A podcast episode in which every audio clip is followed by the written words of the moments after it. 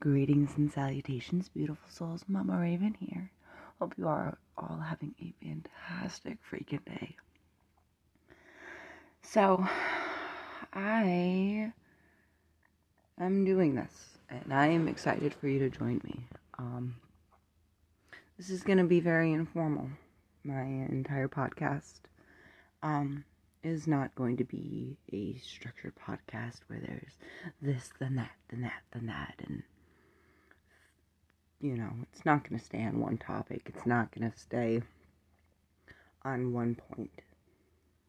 We're going to do a lot of speculation here. Obviously, we're going to do a lot of talking. I'm going to be sharing my experiences. I'm going to be triggering the fuck out of some people. We're going to be doing a lot of healing. Probably do some crying, some laughing, asking some of the harder questions and giving some answers that a lot of us probably don't want to hear. But here I am, and here you are, and let's dive into Mama Raven's Madhouse and let's see what we can find. So, in let's start off. I live in America. I'm going to be 30 at the beginning of next year. I am a single mother who is still living with her parents. I have been divorced. I do not have a college degree. Technically, by all means, in society, I am a failure. I have never been happier in my life. I've always been the outcast, the black sheep. You know, I've always felt misunderstood. I have felt like that for a good chunk of my life, I felt like I was a waste of space or that I was nothing but a burden. And the people that I dated and surrounded myself with, not all the time, but a lot of the time, they made me feel the same. I have survived narcissistic abuse, um, mental and emotional. Um, I've I'm neurodivergent.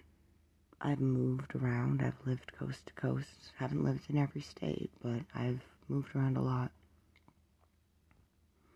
My daughter is a NICU warrior and survivor from a uh, birth defect that she had or was born with called gastroschisis, which is a, uh, birth defect of the abdominal wall and intestines.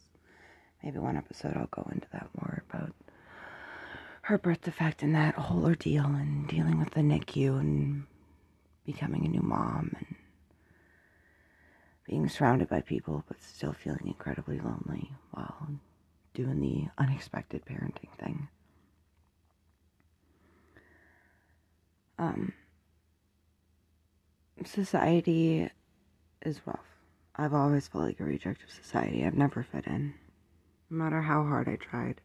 And the harder I tried, the more I got rejected because I people could see how much of a tryhard I was being. But the more myself I was, the more rejected by society I was. So it felt like a double edged sword, but at least, you know, learning to accept myself and be me and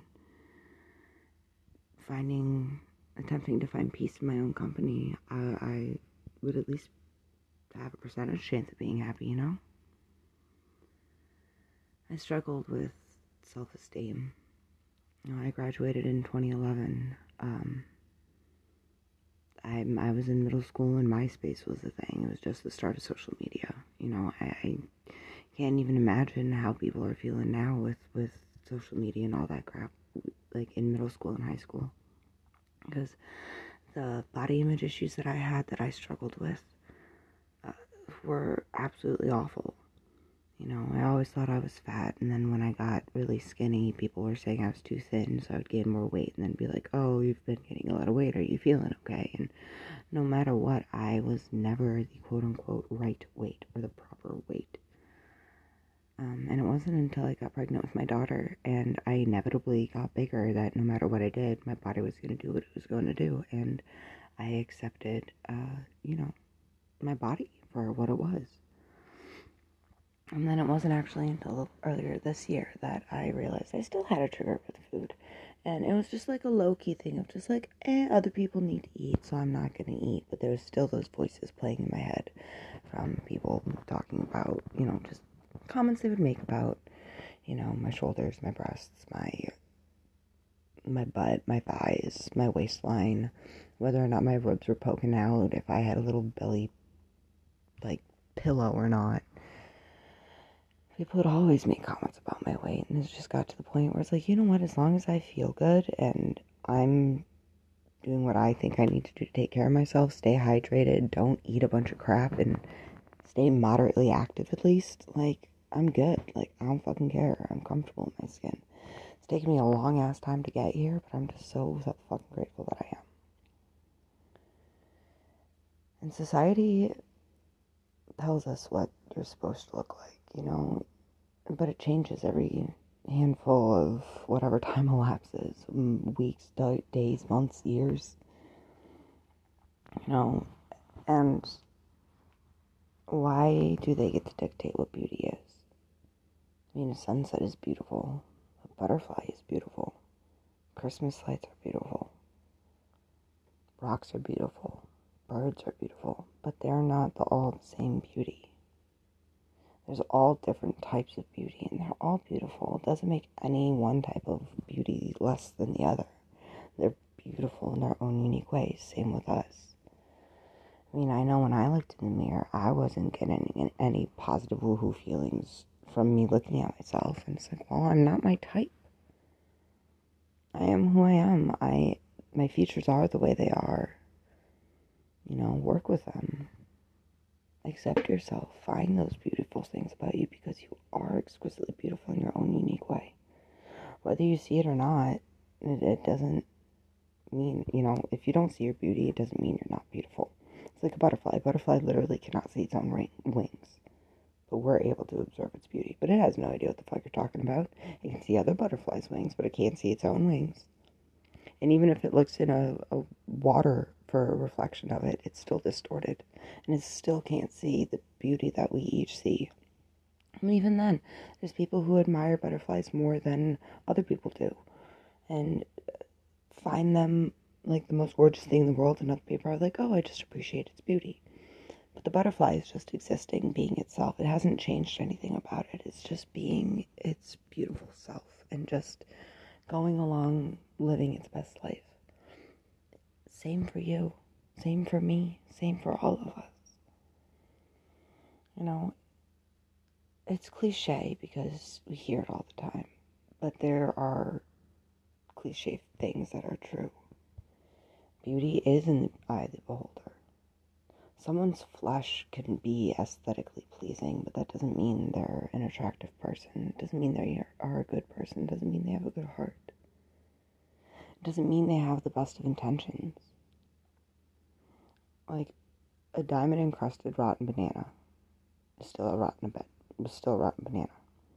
Yes, it'll be monetarily worth a bunch for a short period of time. Yes, everyone's gonna go, ooh, ah, look at that, it's fantastic, it's beautiful. Oh my god, what is this magnificent thing? Let's put it on a pedestal. Oh my god.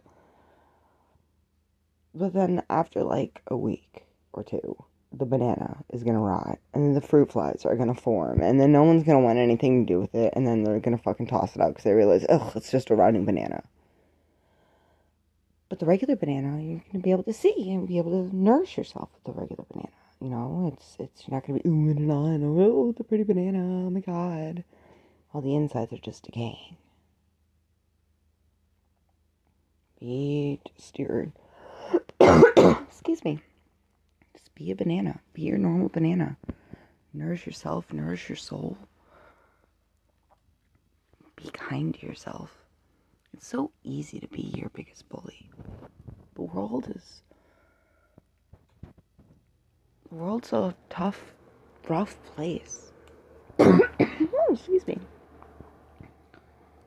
There's enough mean people in the world. There's enough people that are going to naturally just be against you because that's unfortunately what's kind of going on right now. It means you got to be start to become your best friend and not your biggest bully. Because you're with yourself your entire life. I lived in Maine and I've lived in California and I'm in the Midwest. And I have tried to run from myself.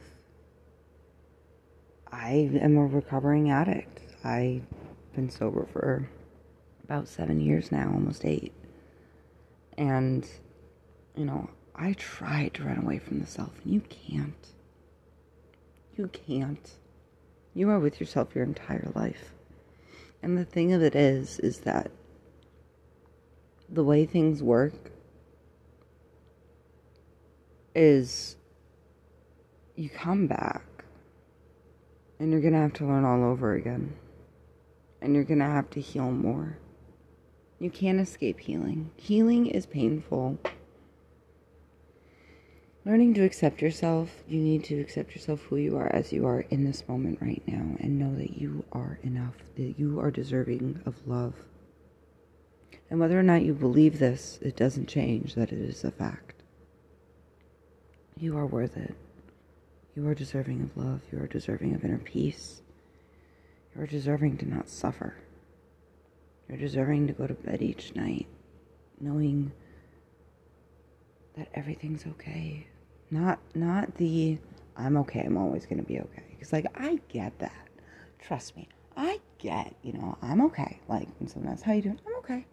You sure? Okay. Oh yeah, I'm okay. I'm always okay. Like I get it. I fucking get it.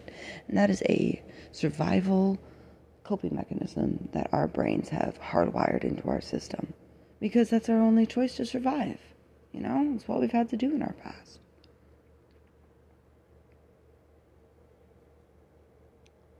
There's a lot of things that we do. Like, I realized when I started accepting myself that a lot of my personality were just subconscious coping mechanisms from the situations that I was in. You know, and started looking back on all these lessons, started doing more research on stuff. I found this thing called uh, HSP, highly sensitive persons. Started on YouTube and started picking all these things out. And it started explaining why I was the way I was. You know, I'm very sensitive to people's emotions. I'm very sensitive to my emotions. I'm very sensitive to the impact that people have on me and that I have on them. I don't want people to get hurt. I don't want to make people mad. I I was a people pleaser my whole life up until well, as of late. And I was in a victim mentality for a long time. I thought life was happening to me instead of for me. But as I was able to look at things in hindsight, my dad says hindsight's an exact science. It is. You're able to look back with this new arsenal, this little box of arsenal and tools and knowledge and everything that you can now bring out and look through your past with this lens of knowledge and lessons. And like, yes, it's gonna hurt. That's why healing hurts is because you have to read. You're reading through the stuff of the known act of betrayal, and you're realizing a bunch of stuff. But know that them taking advantage of your your trust or you giving them chances isn't you being stupid or naive. That's them taking advantage of your kind heart. But that's a podcast that we'll get to later.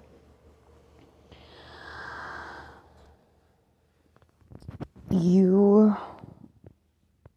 learn self acceptance. You are able to look through everything and gain the lessons that you lost or that you didn't see. And you're able to become better. But you need to watch out for emotional black holes that are just going to pull you right back down. So I was going on YouTube and I looked up highly sensitive persons, which led me to empath, which led me to empath narcissistic abuse. I suggest if anyone's resonating with me, and I'm going to put out the energetic imprint of those who will resonate with me. And if you feel like you do, if this feels like something of interest, um, definitely look it up.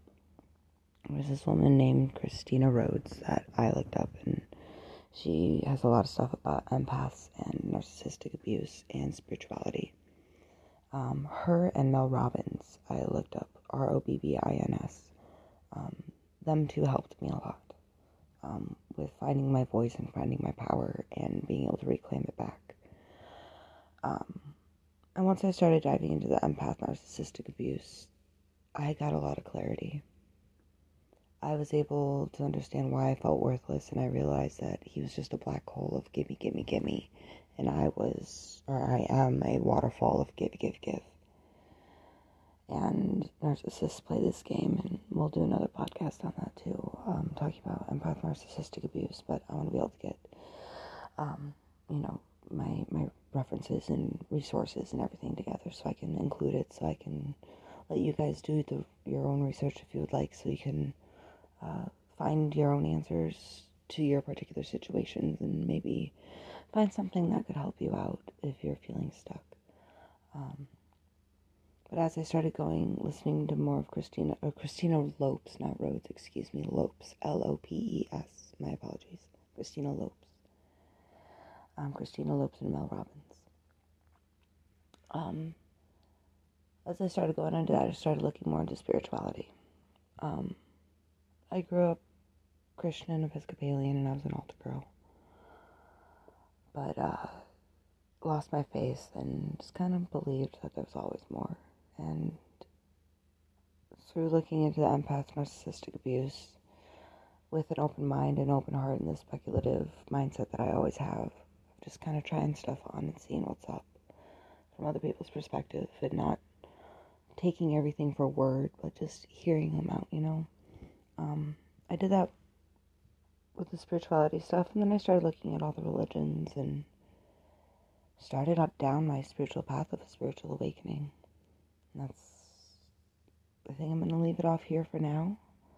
Um, because I definitely have some, a lot of things I want to talk about for the spiritual awakening, and that's going to be a long episode, but I just wanted to get one out. Um, I'm very excited for the future. Thank you for taking your time. This is definitely one of the shorter podcasts that I'm going to do, but um, yeah, I will talk to you soon. I wish you the absolute best. May the gods and goddesses and all the unseen watch down upon you and yours. Have an excellent day, you beautiful creature. Go drink some water and get some sleep.